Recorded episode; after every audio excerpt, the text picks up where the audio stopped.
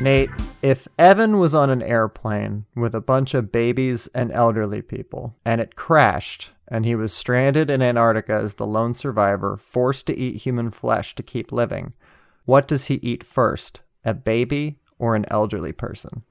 Oh, that's baby all the way.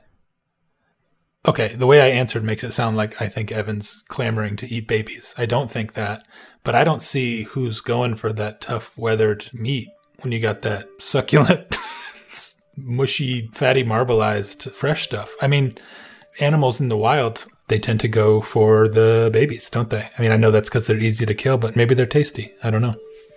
All right, Evan, what do you think?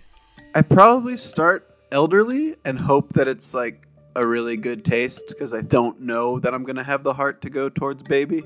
Will gender matter? No.